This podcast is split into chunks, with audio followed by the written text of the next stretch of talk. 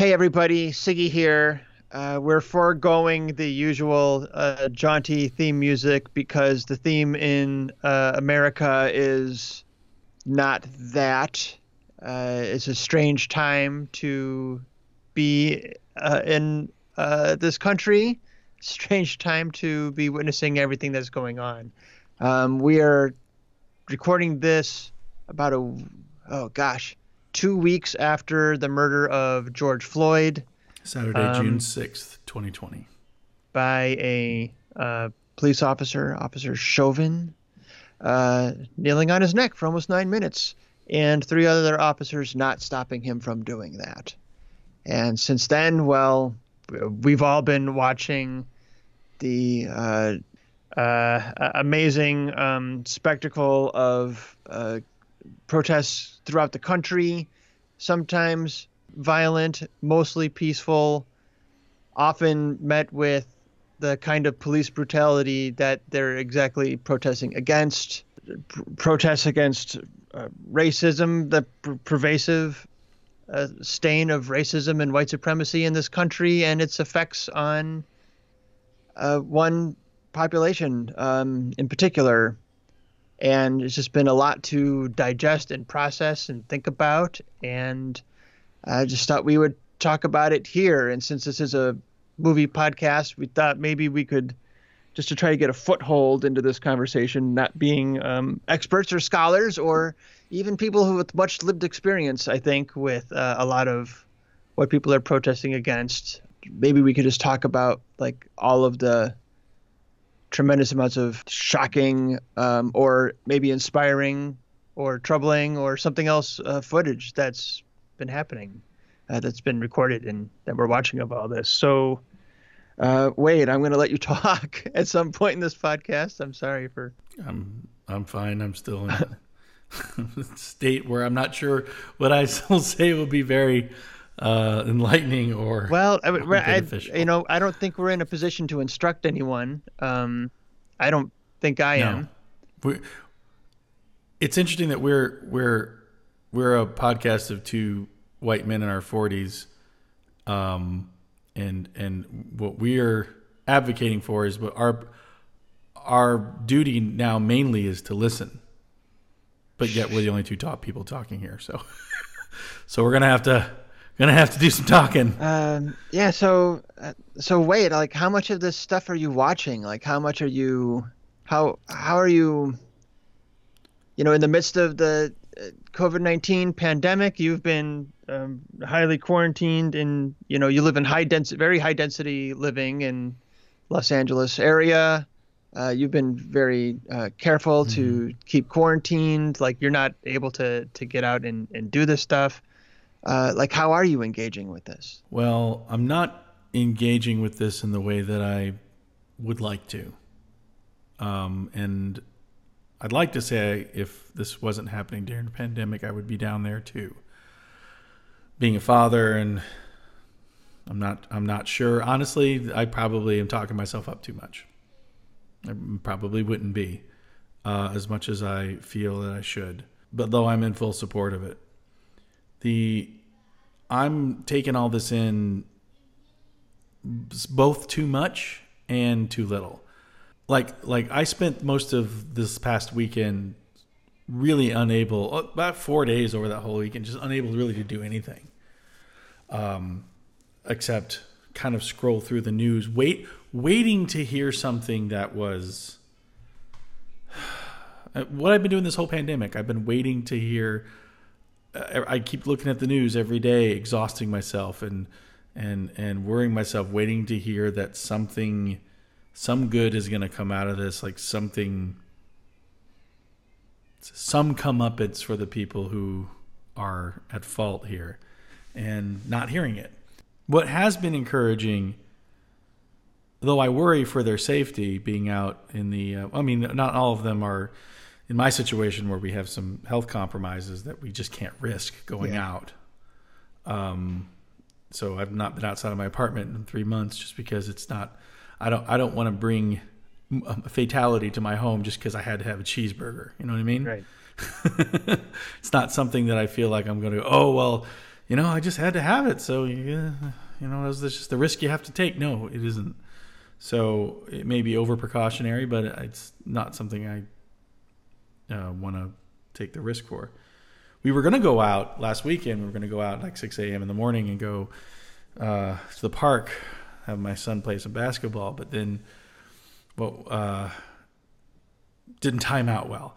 Um, but to back to your question, you know, this last, I saw a couple videos recently, uh, and and Colbert had had shared most of them, where I was yet again reminded of that I have, um, I was yet again reminded of my white yeah. privilege, and that wasn't news to me. I mean, like I know I have it, I know it's real, and I the the thing, the argument I'd like to put forth to people who don't believe it's a thing is one of empathy. I understand why they're mad. I understand that they're like, they're looking at their double wide that they can't, and their past due bills and the harassment they get for being poor.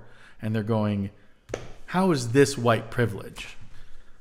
But then you go, okay, well, imagine what you have and then make it a thousand times harder to get that. And that every moment is one of threat just because you of the color of your skin and the history that that all implies of guilt and um, institutional and uh, passed on hatred and it's like that's not something you're having to deal with on top right. of what you're dealing with. Right. There was a fantastic um, Twitter thread by is it Julius Goat at Julius Goat I think during the Charlottesville um, tragedy where they were showing the people marching with tiki torches and there were people going well you know the, there is an economic oppression too that you have to consider. So they're not you know they they're coming they have a legitimate grievance about that. And then he was going look no what you, you're talking about is adversity. That's not oppression yeah. that's adversity. And everyone has adversity. Now imagine having adversity and oppression so this weekend um, or the past couple days i've been seeing the, the videos of in a terrible way it reminds me of that joke I shouldn't say this. It reminds me of that joke about the guy at the bar who looks like Hitler, and he's like, "I've come back from the dead to kill four million Jews and three uh. geese." And you wonder why the three geese, and that's the the punchline there being that you are awful for being concerned about the geese yeah. and not the four million Jews. This but is this is my the, favorite the, joke. I'll admit, because of what it does it to you. I, I, I, didn't really want to tell it Yeah. I know I didn't really want to tell the joke right now so I killed it. But it is a brilliantly it's, conceived yeah. joke, uh, written joke, and but uh, so I feel a little bit like that when I say something that made me realize just like as if the beatings and the killings, the racially motivated beatings and killings, weren't the bigger sign, but something that really really got me was surprisingly the, the pictures of the police destroying the the medical supplies in the medical tent for the I think it was Nashville uh, for the, that the protest had set up for a, a, medical tent that they destroyed that.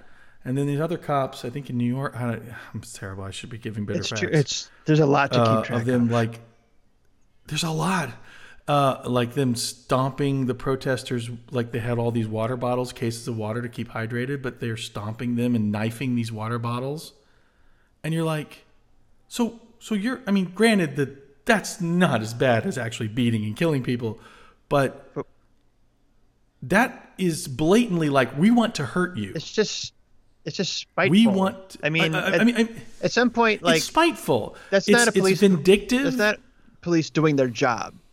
That's police saying "fuck." Exactly. You.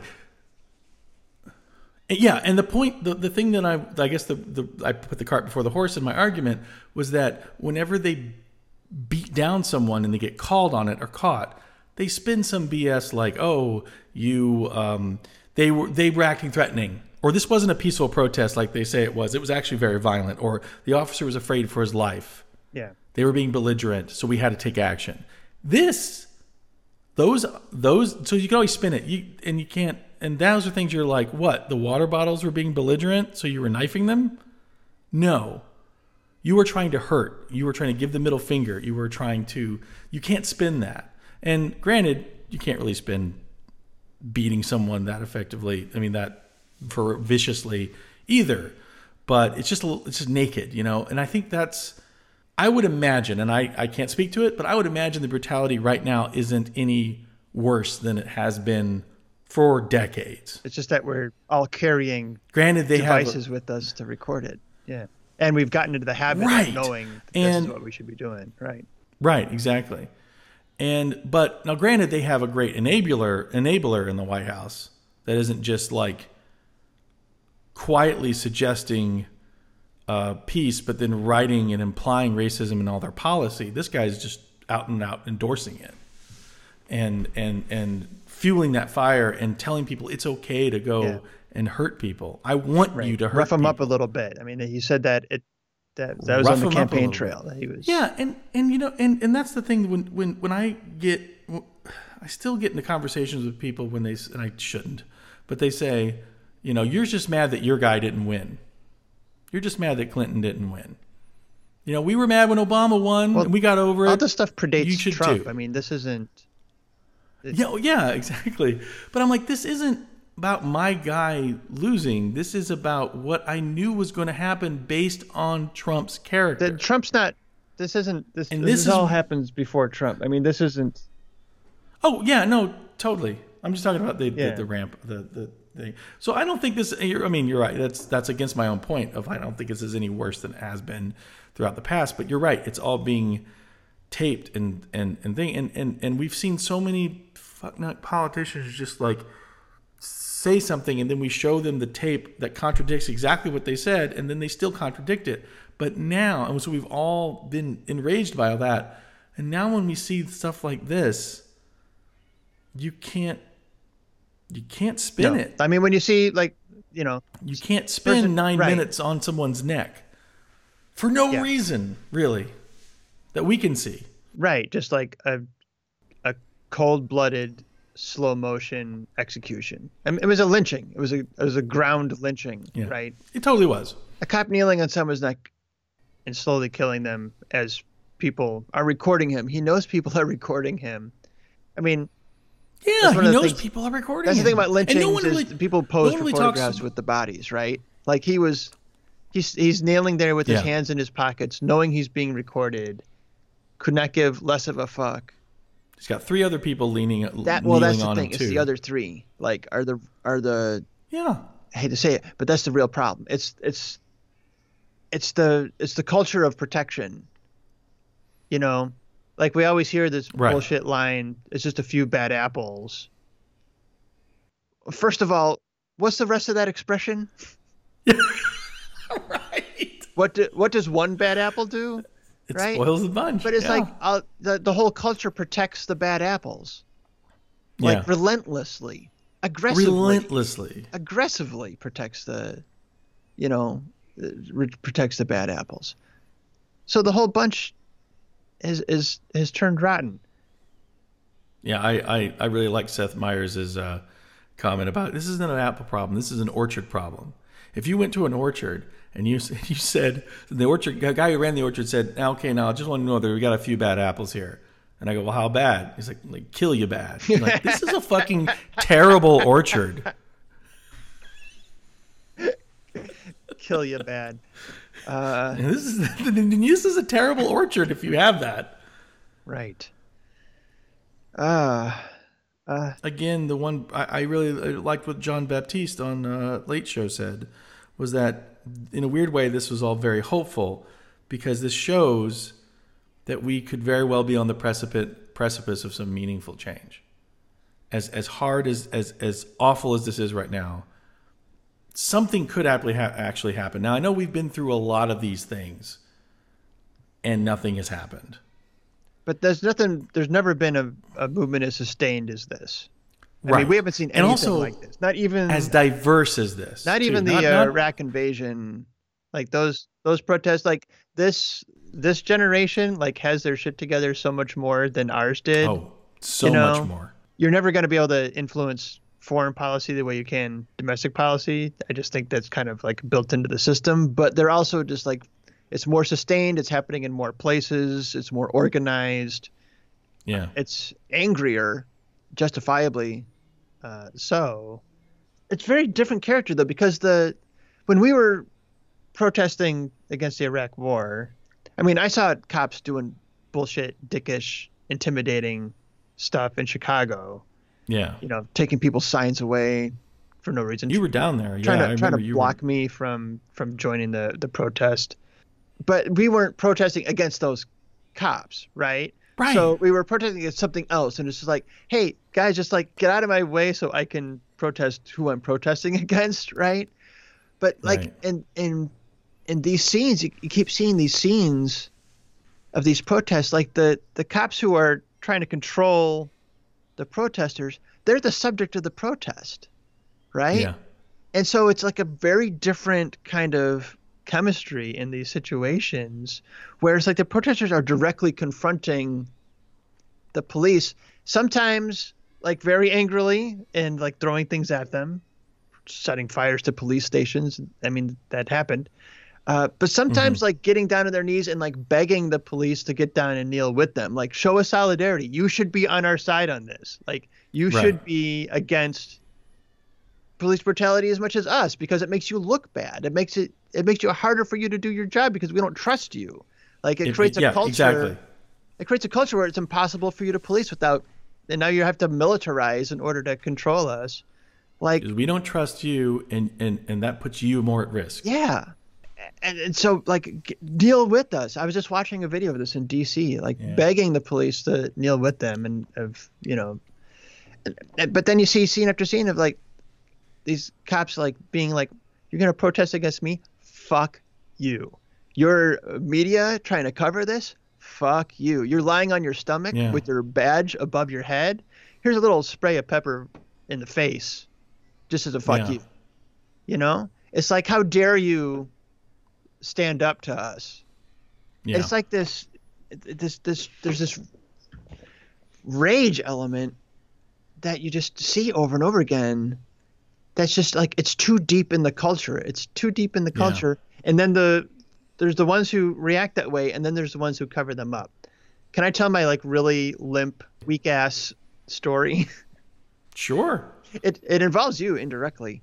It was like 15 years ago where we took a trip up to Door County, Wisconsin. Remember? We got that cabin up there. Oh, right. Yeah, yeah, yeah.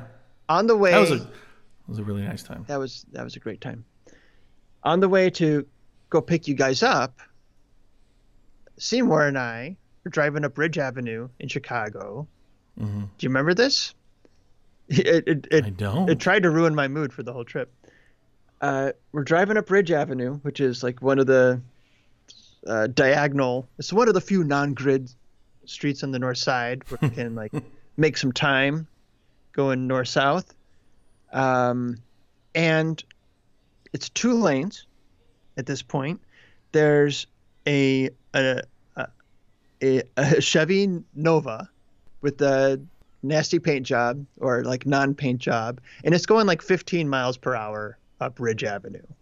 Speed limit is like 40, I think, at least 35. Something like that, 35, 40, yeah. Definitely, definitely not 15, right? It's No. it's crawling up the road, and it's like, well, it's, it's like a no-brainer. I'm I'm passing. There's nobody coming the other way. Like it's wide open.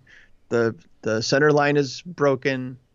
So I pass the Nova, and I can still picture the face of the driver when he sees he's being passed. He looks at me and it's like flies into a fucking rage, right? Like yeah. like animal animal reaction floors it so that I can't pass him. Like guns it. Right. I honk my horn because I'm like, you're fucking endangering me as a driver Right. right. now, right? Like I was doing a legal pass, lights come on. It was an unmarked car. So I hit the brakes. I didn't even try to pass, like when because he's matching my speed. I honked the horn. I I hit the brakes to go back behind him. Lights come on once he's in front of me, and then he waves me around to get in front of him and pull over. Oh my god. And I'm like, what the fuck? And so Right. I, I he waves me in front. I go in front. I I pull over to the side, and I'm sitting there, and it's like a long few minutes before anybody gets out of the car and approaches us. And we're like, Seymour and I like, did you see that guy? And like, yeah, he like flew into a rage. Like, how how dare you pass me? It didn't matter that he was going Mhm. 15. Did he not know he was going 15? Like whatever. Uh, It's just like, why? What like how dare I? Like it was a assault on his masculinity or his authority for something to just Mhm. pass him. Like what the hell? And so we're sitting there, and it's like a long time. We're like, they're trying to figure out what to say because they they know they fucked up, right? What are they even What are they going gonna say to us? it? Yeah. And so the partner gets out, and she's Are, are they uniformed? yeah, they're uniformed. It's Okay. weird. They're in an unmarked car, but they're uniformed. I have no idea what's going on. They might have been off duty. That happened to us once. I'll tell that later. But they had they had lights in the car. It was an unmarked. It was, it was like you know Yeah. the one where uh, it's not like they put the light on like the old detective movies like French Connection Oh, or okay. something. It was like there was a built-in rack oh, there was a built-in. in oh, the okay. in the back seat. A Chevy Nova. Oh, I see. Yeah, it was like an old Nova. It was like an old beat up. It was like uh, running scared. It was like the it really was. And the partner comes up and she goes right on the attack. She's like, What are you doing driving left of center? wow. And I'm like, I was passing. It's a broken yellow line. Long pause. License and registration. Like she thought she was going to intimidate me like right off the bat and like scare me into what? I don't know. I, it, like I'm sorry, I'm sorry. Like what was she like get me to cry and then tell me I could go or I you know, I don't know what the game plan was, but it was to go on the attack. It was to intimidate immediately. You know. So she takes my license and registration. No, first she starts. Do you know the rules of the road? That's what she says. First words. First. Wow. Words, do you know the rules of the road? And I'm like, yes. I've taken driving courses. What were you doing driving lesson center? Blah blah. License registration. I handed over, and then it felt like we were sitting there for like ten minutes. Right? It's like they're trying Mhm. to figure out what to write us up for. Like they don't Or just deliberately wasting your time to make Yeah. mad. like they they they have to figure out something they can come up with. So she comes back, hands me two tickets, says uh, doesn't even say anything. Hands me two tickets and license registration. Says drive safe, or I don't know what the fuck she said. And then I look at the tickets, and one was attempting to pass within 250 feet of an intersection. I'm like, that what? Like, you you prolonged the pass by flooring it as I was trying to pass you. And then two was illegal use of horn. and I was like, what? Wow. Like, that is some weak shit. Like, that's all you have, Yeah. you know? And like the, the, the driver never got out of the car. Like, she Well, was, was- she was covering for him, right? Yeah, she was totally covering for him. And it was just humiliating and, uh, and infuriating. and that both of you had to participate in this ruse because he was an asshole. Yeah. And she had to cover for him. And that's that's the culture. And so, you know, to my shame when I showed up at court cuz I'm like I was going to like make my case to the judge like what an asshole he was acting like. I was going to try to use different words. And then I get there and I realized like I didn't bring any I'm an idiot. I wasn't prepared. I didn't like bring any evidence. I couldn't even say like where like the address that I was pulled over in front of. Like I did, I wasn't ready to contest like the within 250 feet. I just had my story. Uh, I didn't bring Seymour with me to corroborate Yeah, the story. Like it was stupid, right? And like I was kind of hoping they just wouldn't show up and I'd I'd get off that way. But the partner shows up and the and the guy driving isn't the one who showed up. They read the charges. The judge rolled his eyes and said, uh, I'm going to toss out the legal use of horn, $25, and it's off your record. And I said, if you plead guilty, and I said I plead guilty. Fuck. like Right. the judge knew it was bullshit, you know. Yeah. But here's the thing, like, so part of this is a story about like just the culture that we're seeing over and over again in the in the George Floyd video, in all these protest videos, the the Buffalo officers uh, pushing over, shoving the old man and like knocking him out cold on the sidewalk. Uh, uh, immediate bleeding from the ears, like Yeah, skull fracture. like this guy's hurt. immediate. Like this guy's down the count. Another cop is going to stop and check on him, and then they don't. what the cop behind him say is leave him and push him on like it's just this like it's this this insular culture of protection and like It's not to protect and serve yourself. That's why there's. Right. That's why we respect the police is because they're not there to protect and serve themselves. They're to protect and serve us. they do that's what they do they protect but the- they, yeah, Yeah. they protect themselves and they don't protect us, and that's the. That's the. Yeah. but my story is also a story of, of white privilege because like in all of that it was humiliating and infuriating but i never for a second thought i was in physical danger And you thought you could go to the judge and call them out on it. I did You know, i had this you- fantasy that I could work, go and do that. you know but Get- uh, you none know- of that would have been. Yeah. I never, you know, I never had to grow up being terrified of being pulled over by the police. You know, right. I mean, And if the police did something wrong, you're like, well, I'm going to go say something about that. if I, if we were, if, if I was, if I was a black man driving that car, am I being asked? To, am I being ordered to get out of the car? Like, yeah, does it, absolutely. Did things escalate? Like from me just even talking back? Like, you know, who, Absolutely. Who knows where that, what happens? Absolutely, it would have escalated. It's just, it's the culture. It's a culture that needs to be dismantled. And and you know, I I don't want to generalize because I mean, in a way, I, I you know, I I we I do believe we need a police force, but I certainly believe that we could certainly use less of a police force, Yeah. especially when majority of of the police force was staffed to enforce drug offenses, which in the in most states is no longer a crime. So if we if we def- if we decriminalize like marijuana f- uh, federally, and then we're not sending as many people to jail, we're not sent feeding the industrialized prison system. Yeah. We're not spending our tax dollars. We're not. We're reducing stress on the populace for fear of being arrested. We're reducing stress on the police force for fear of entering into um, dangerous risk situations. I, I, I think you know right now we're having um, we're actually having a national conversation about defunding the police department, something that never would have happened. It's actually Even I think two years ago. supposed to happen in Los Angeles.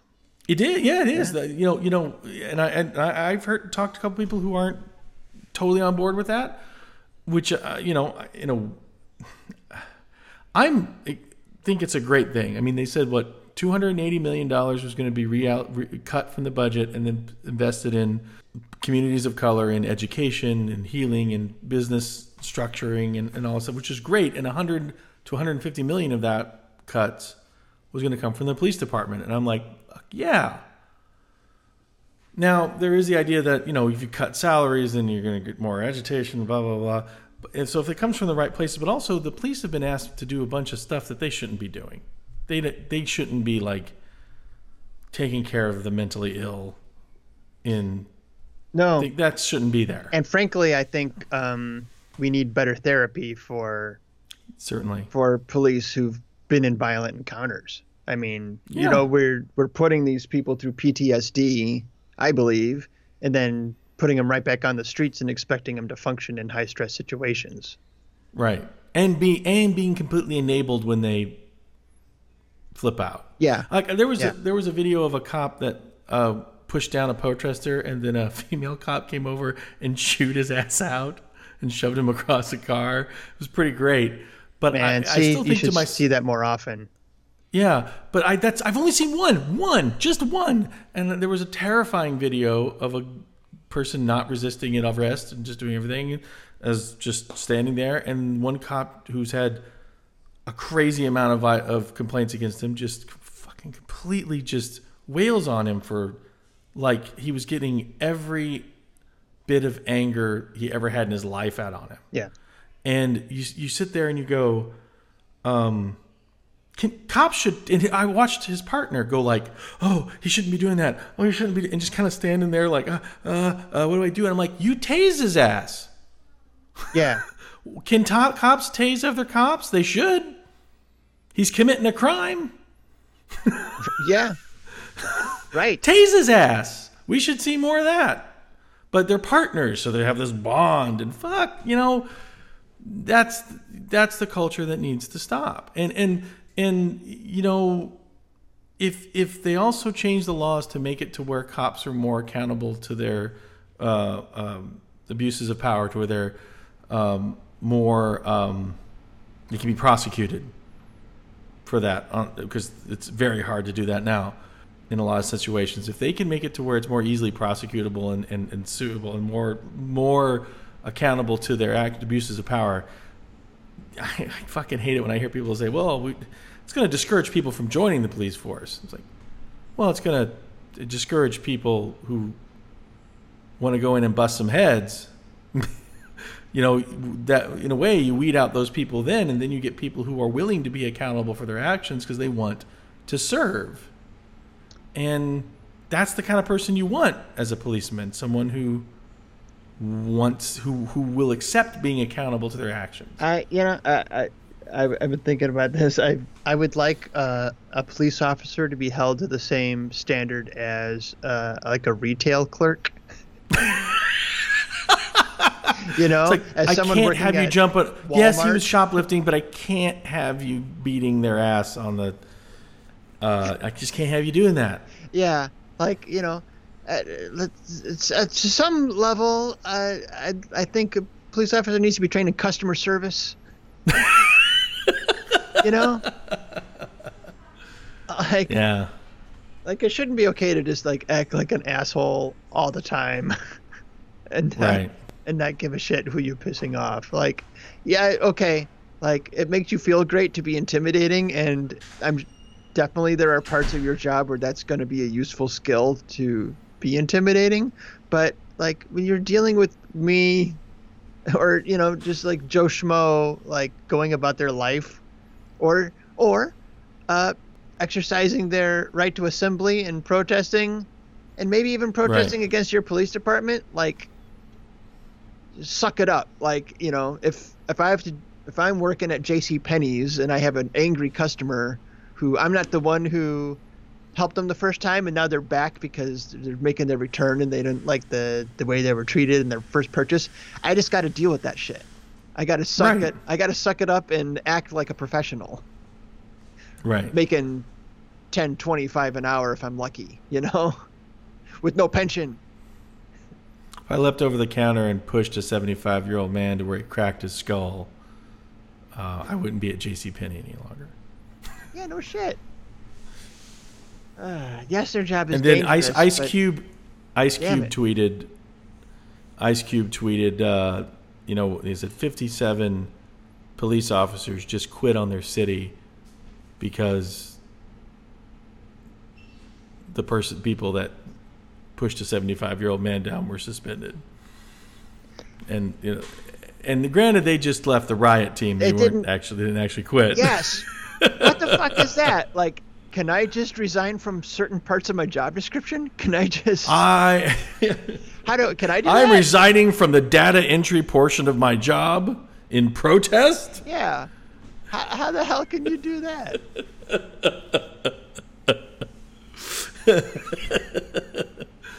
Uh, and then there's the the whole. I mean, what is kind of baked into this whole Donald Trump, William Barr, all this bullshit um, is the you know the calling in of extra supplemental police force in DC that involved ICE, FBI, the U.S. police force that um, kind of the kind of an offshoot of, a, of old old CIA program, and um, and then the riot guards from the Pri- Bureau of Prisons. Yeah, Trump's little You're like, paramilitary secret police.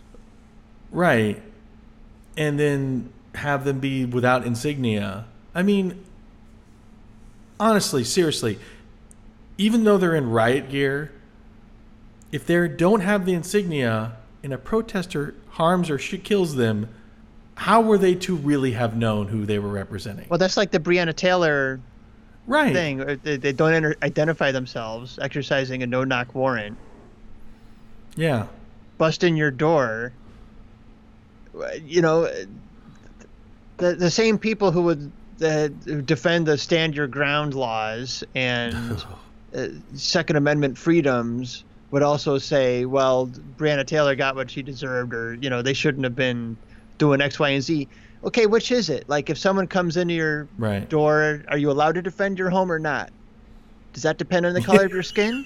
Right. Of course it does. Yeah. Yeah, I mean, You know, Fucking hell. this is this this is applicable here. It's a little bit it seems like a little bit of a tangent, but there's a there's an Aziz Ansari joke that I love so much. I think he opened with one of his albums with saying, um, "If you're against gay marriage, um, you hate gay people." I mean, that's just all there is to it. It's not um, because you can't.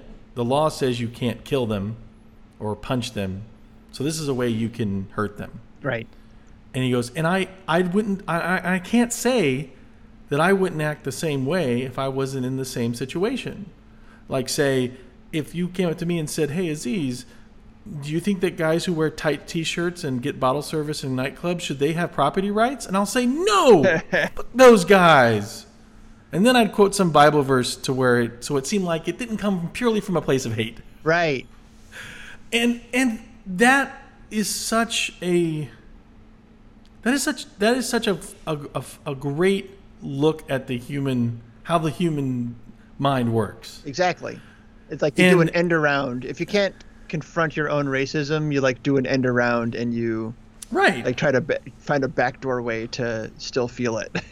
it's like the Yeah, people who think- like will say, "Well, I'm not."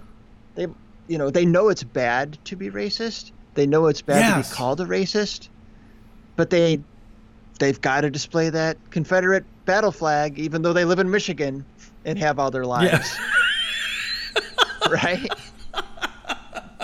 and they're gonna attach Yeah. it to the, the bed of their pickup uh, when the the Black Lives Matter protest is in town, because they're displaying, you know, their love of history. hey i love the dukes of hazzard but when my mother sent my son a bunch of my old hot wheels and the dukes of hazzard car was on there i scratched off the confederate flag off the top of the Good for general you. lee because i'm like i'm sorry i can't have you i can't have you doing that. I'm sorry. Now granted if my uncles are listening they'll be very disappointed. Well well not because of the confederate side but just because of heritage in general but they that's that whole thing. Um, i love my uncles dearly but i was saddened to hear that one of them was genuinely like really depressed when they found out that one of our ancestors fought for the north it was like oh so yeah my son likes orange car and i'm fine with that Come on, let's have Bo and, Bo and Luke uh, take a ride in the General. It's named after that old Buster Keaton That's movie. right. Have fun. Even still, wait, nope. Yeah, well, it's named after that insurance company. That's what it's for. And the cart, the horn just goes doo doo doo. And you know what? The way they handled the way they handled in the the remake, which I I never really fully saw, but I was curious how they were going to handle having the Confederate flag on the top of the General Lee in the Dukes of Hazzard like reboot with Johnny Knoxville and uh, Seann William Scott. And- How they handled it was they went through like an auto body type place, and it was put on by accident. Really? That's how they handled it, I think. and and then they still just drove around with it. And that, that is a perfect analogy for the Chicken well, it's not our fault, but we're not going to do anything about it. Uh, that's some chicken shit writing right there. I'll say. Oh my god. Um oh, by the way, Levi, longtime listener and friend of the podcast, uh, that's that's your daily quota. You're off the hook, buddy. Yeah. oh boy, oh boy. You know, um, just to just to, I guess to tie it into our our lineage of of episodes. Uh, I remember I've been thinking a lot about how we were talking about the cell phone in Get Out, about how the camera flash on the cell phone would trigger the break down the the process that kept um, that kept the the two personalities inside the head. Yeah, wake and you how up. at- Yeah. yeah, and how when I was um, when we were first watching it, we were I, I thought, well, you know, if there's a flaw, there's kind of it's kind of a pretty convenient thing that it's something that's in everybody's pocket. You know, I guess they they had to do that, but you know, I, it seems a little easy. And then Seymour, I think, right, was the one that Yeah. had the analysis that was so brilliant was well the camera phone is really what has changed kind of all this Yeah. kind of new taking it more seriously the police brutality the systemic police brutality and and, I, and, and when when you told me that I was like this movie has just jumped it to even more brilliance I didn't think it was possible Yeah. The, right. The, To- to jump the up there to go- The phone camera has done what the newsreels uh, of the dogs and fire hoses in the '60s did. Is it's it's shown us just how bad this is. We we'd heard the we stories. heard and now it but we were Right. you could always talk yourself out of it and then now you're like Yeah. you can't talk yourself out of it and you just there's just so much. Like it's, it's just Yeah, there's so much of it. Yeah. And I heard these stupid people going, "Well, this these riots, they're not about, they're not about George Floyd anymore." And you're like, "Really? No, you're not. They're about Breonna Taylor. They're about Michael Brown. They're about, right. um, they're ca- uh, like I can we can name so many people, and and how many more can't we name? And then how many of these videos where you can see what happened, and then you go back and you read the police report, you know, and it's it's a very it's a very different story that, about them police officer being scared and defending their lives. Here's the thing, like being scared uh, as justification for using lethal force is pretty convenient if you happen to have a racist view that black people are scary. That's well, it, it should be incriminating, not convenient. Right. Oh, he But was. why is he it was that tall not and black, and therefore I was afraid for my life. Like, Mm-hmm. that's a pretty cooked up. That's a pretty nicely cooked up little piece of. that's you know, Yeah, way exactly. to sustain the supremacy, guys. Nice job. And you know, again, none of the none of this stuff is necessarily because we're of we're in enlightened times. Um, none of this awareness because people have been making jokes about this forever, um, and yet still it's just persisted. Like I, I still like my favorite episode of Mystery Science Theater in um, Mitchell has that what I thought was a I was so happy to hear it where they uh, where uh, uh, John Saxon is killed a Hispanic man in his house uh, just for fun. And then uh, uh, the cops come in and he goes he grabbed one of my Colts. I had to shoot him. So she had propped he had staged and planted and then the hey buddy how's the teeth brushing going This You know, we're recording a show, and and this is you know, I, I love you, I love your presence, but yeah, that is one of the louder toothbrushes I've ever heard. yes, it's called a Sonic for a reason. Hey Dex, I love you. Good night, buddy. Good night. Um, yeah, just the whole, uh, you know, he kills a Latino man and uh, plants a gun next to him, and the cops come in, and he's like, "I he pulled a gun from my uh, collection. I had to shoot him." And then Crow pops in with, "Well, you're rich and white. I don't see a problem with it." and it's like, I mean, you, that was in the '90s, but you know, '90s is still late. But you're like, not that long ago. But you're like, everyone knew. Oh yeah, yeah. Everyone knew. But and that's that's what we get down to.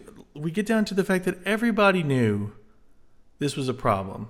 So why didn't we demand it?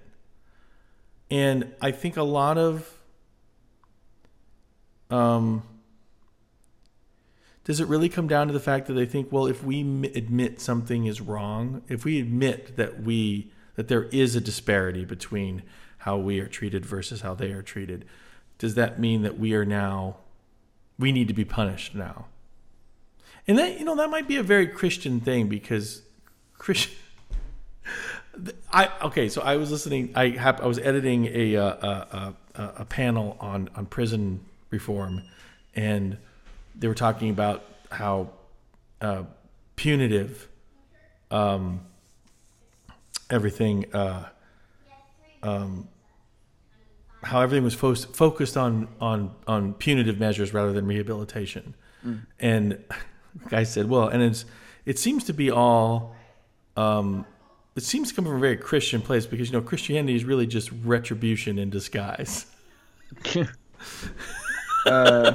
or or or uh, maybe I'm mixing up what he said, but basically he was making the implying that that there's a very Christian attitude that's baked into the prison system, prison reform system, which is all based on retribution rather than rehabilitation. And um, have I talked on this show before about Bo on the Go? Bo on the Go?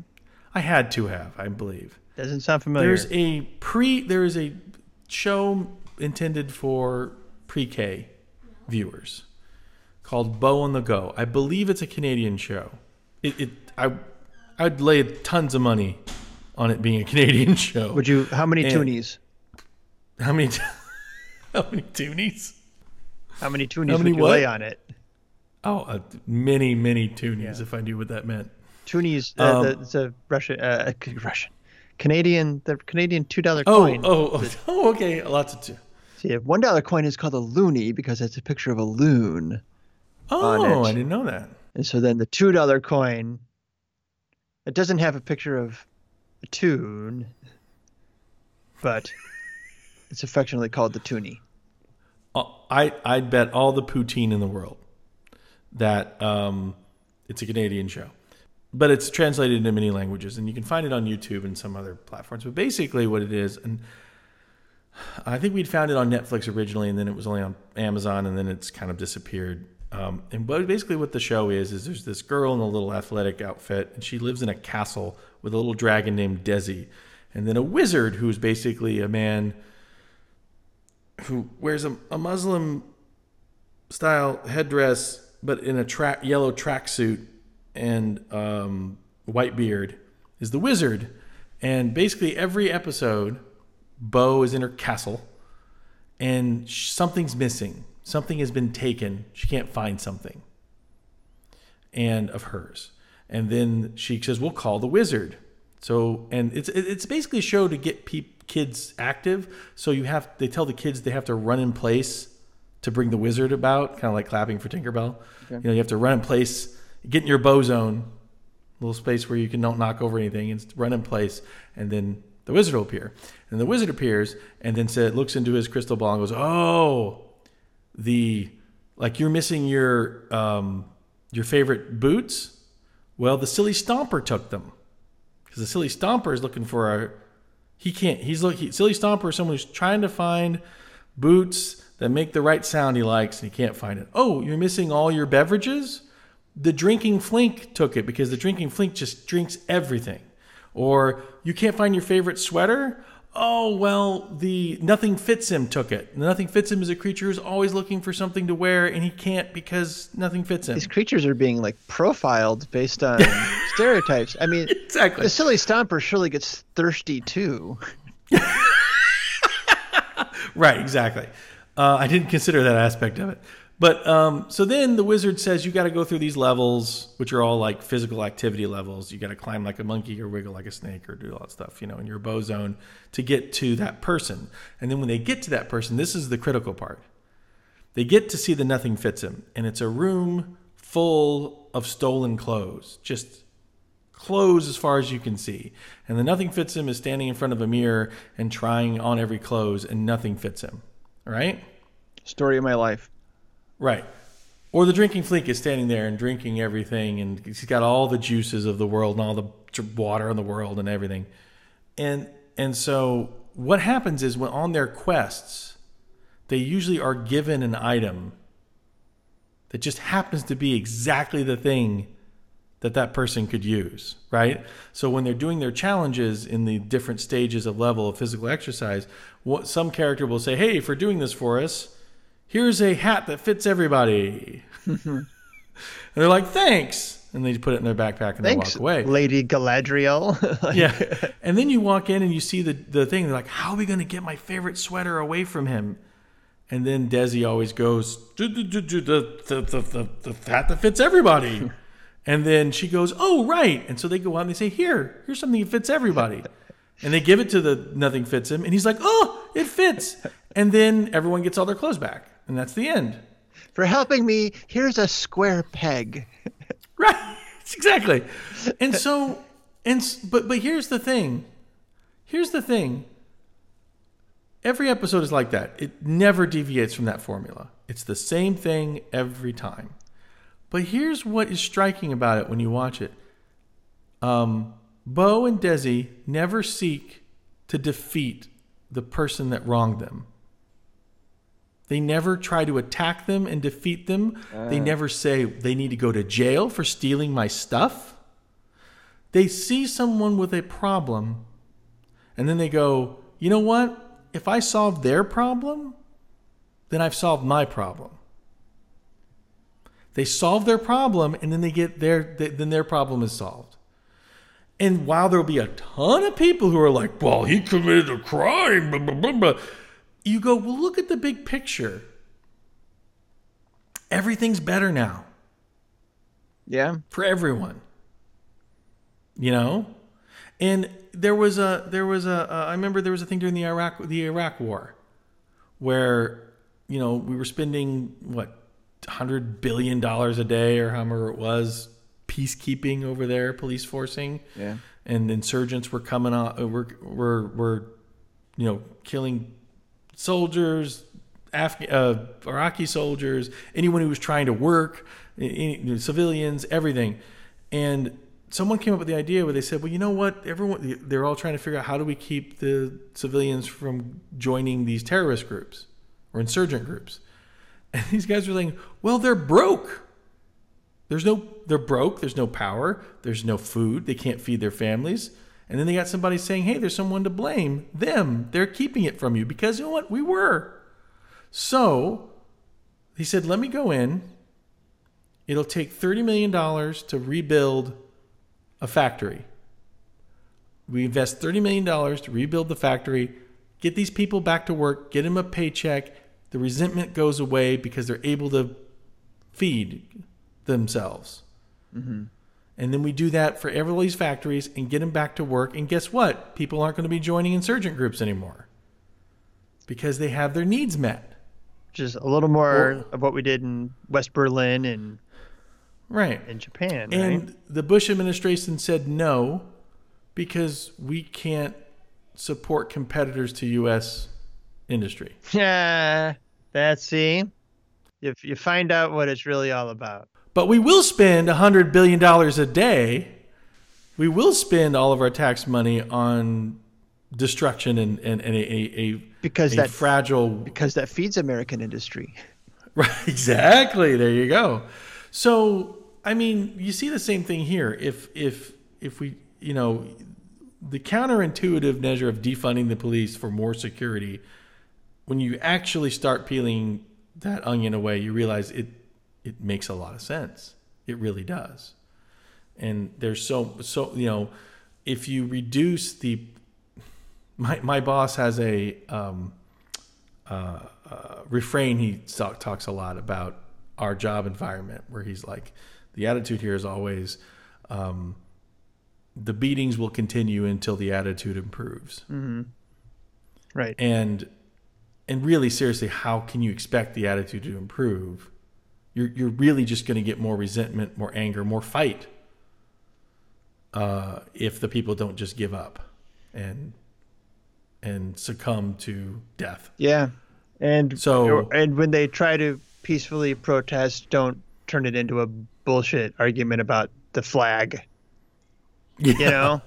right like maybe maybe maybe listen. Maybe maybe give it a listen. yeah exactly there needs to be a recognition recognition that when you say you need to follow the proper procedure because this was happened. I mean, I'm not going to compare my experience with my uh, uh, work suspensions with with racial injustice in the world, but you can certainly see inklings of like like when they say, "Look, you got to follow the proper complaints procedure. You need to follow the proper protocols for these things, and then when you do." You are met with either resistance or complete disregard for that system for which they told me you needed to adhere to. And yeah. that's what's happening here is that they're saying you need to follow our social contract, you need to play by the rules like everyone else, but then our authority figures aren't playing by those rules when it comes to you. Right. Preserve the eh. social order which keeps you on the bottom. And how and, and yeah, exactly. Exactly. And then, you know, you've got, you know, people trying desperately to keep the economy afloat and saying, yeah, everybody should sacrifice for this economy that never served them that has never served them. And it's it's all it's all bullshit. And um, and to say that isn't unpatriotic. To say that isn't whining. To say that isn't um, no. If you uh, love this uh, country, revolutionary. goddamn better. Well, want to see it get better. Yeah, exactly. Because honestly, it's not sustainable, as we can clearly, you know, see. So, I mean, I mean, I hate that we're at a boiling point because it didn't have to get here. That's that's the part that makes you sad. But at the same time, this is this this is that conversation about defunding the police would not be happening without this boiling over. No, I mean this is this is what it took. This is what it will take. It's going to have to keep going if it's actually going to do anything more than you know and, outlawing and, and, chokeholds in Denver. That's a great start, but it's just right. a start. It's just a start. I mean, honestly, I, I sit there and I go, I can't believe this is happening during the pandemic. This is awful. And then you kind of realize if it wasn't happening during the pandemic and people had a lot of freaking time on their hands, yeah. Then they could pay attention to it. You know, to pay attention, they, they can pay attention to what matters as opposed to being just uh, like, well, I can't get involved because I'm just, I gotta earn that, I gotta earn that paper, man. Yeah and and now we you know we can see that a they don't care about us they don't care about anyone and this is utterly wrong and i have something i can devote myself to now to actually do something good that needs to happen that has to happen that you know what um I mean, I mean, I mean, that's the thing. You you go, okay. So what happens if if you? Oh, I was going to say this earlier. People were. Uh, if people fear that we acknowledge there's a systemic in, uh, racism and injustice at, at the foundation, at the core, not just a corruption after the fact, at the core of all the all our police um, infrastructure. Then somehow we're like, okay, now I have to then, I then have to be punished. No, you do have to atone. I mean, we should all atone together, and not not you alone, not white people. All of us, just all of us have to atone for this sin. And then, but what happens with that? Healing happens. It's yeah. it's almost a rebirth. It's not a it's not a prison sentence. It's a rebirth. I think and, uh, and, I think we need to process something like South Africa went through after apartheid with the Truth and Reconciliation, or you know what what Germany's done to to turn the whole culture around um, by acknowledging you know the sins of the Nazi regime. I mean, I think at some point you need to come to terms with it. I don't yeah. know. You know, hopefully, um, we're seeing like enough of a shift in the culture. Like if you look at the polling numbers, like 71% in in supporting the protests. Uh, for the first time, a majority of white people polled saying they believe black people are mistreated more and face more uh, uh, abuse by by police forces. I mean, I think there is a change in the culture. Um, and I think that's one Donald Trump didn't expect. Yeah, yeah, yeah. and I think you know, and him pulling his dictator move, clearing out Lafayette Park so he could act like he was holding a Bible that was burning his hand. Um, I think that backfired on him. Uh, it exposed him for who he is for a lot of people. If, if you read the accounts of the people who uh, loved that and supported that, it's pretty um, frightening mindset. I mean, I've been looking for the signs that like fascism with a capital F is is doing more than just taking root in this country, and like that was a big yeah. touch point there, and um, and the, and the people who applauded that ridiculous move uh, is definitely uh, a sign of that. But I think I saw um, I was listening to it. It's a great podcast. It's called Flying Coach. It's um, it's uh, Steve Kerr, an NBA coach, and Pete Carroll, an NFL coach, uh, talking. You oh, know, sorry. What was that? You would you would you would hate it for the most part, but the last episode was all about this. Was all about this right. stuff, and they. Had, I'm, uh, I'm happy about anybody talking about this. Gregg really. Popovich, who's very outspoken NBA uh, NBA coach, but they, he made a great comparison. Is that uh, the culture around drunk driving, like over the course of like really mm. 20 years like did a complete about face where it was it went from being permissible or even you know somewhat common to have a few drinks and then drive home after a party to right. being uh you being you're a pariah if you do it now right like right. uh we we really changed the culture in that and it was you know it was mothers against drunk driving who did that yeah and it was just a persistent sustained effort it you know it didn't take anything like what we're seeing now because it didn't force people to confront something about themselves the way that this does. But it is I think it is possible.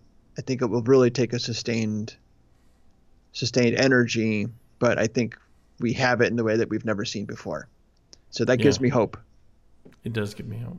And like like you said before, this generation like puts me to real shame because I I go uh you know, we kind of were at this thing where like, God, this is also wrong, but what are we gonna do? We can't beat the system. And then we try to just kind of show around and feel bad about it. And then um, these guys come in saying, "Yeah, that's wrong. Let's change it. Why? Why wouldn't we?" Yeah. we're like, "What?" You, and like we're the Gen X people and Gen Y. We're going like, "What? You you can just do that?"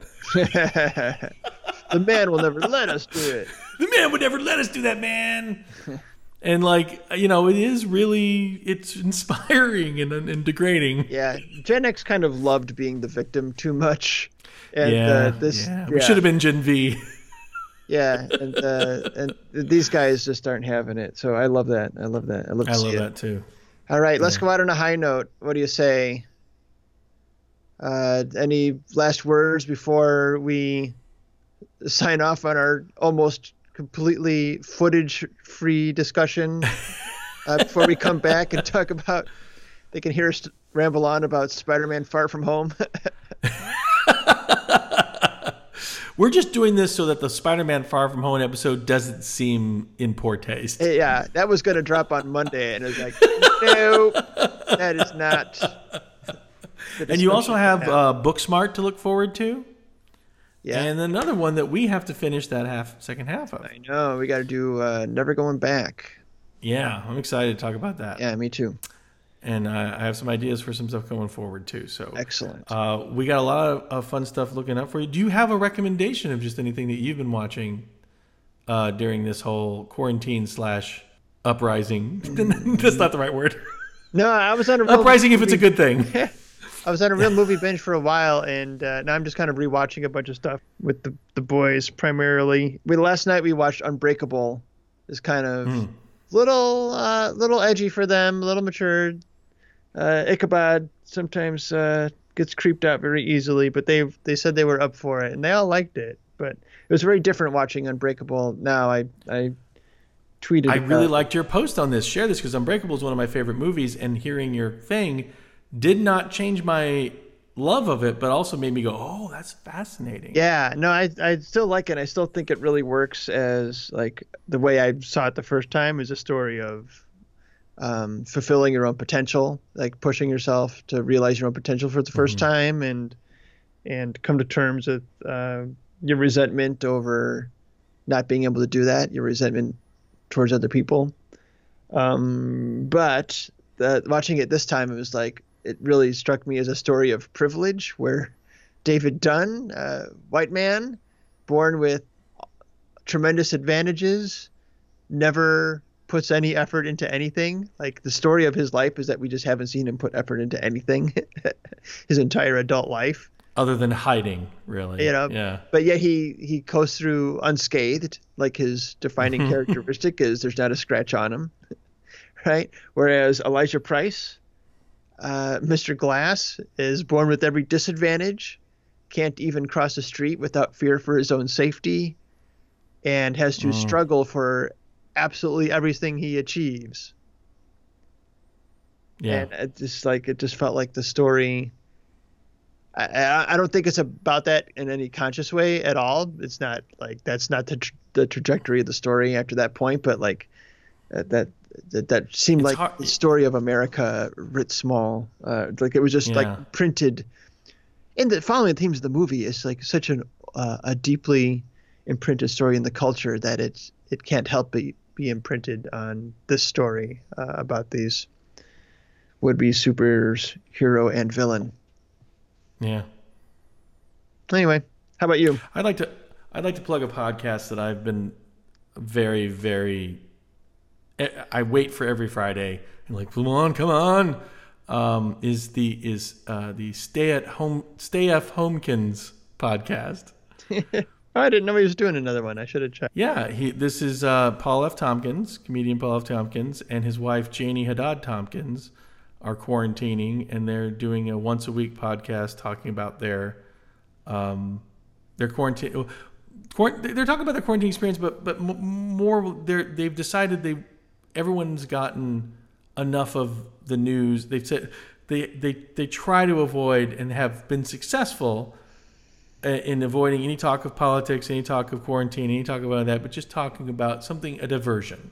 Okay. Uh, this last episode that posted Friday um, was is the very special episode that they just like we have to talk about. They're doing what we're doing right now, and in a way, you know, I this the latest Colbert Late Show and um, uh, thing I saw.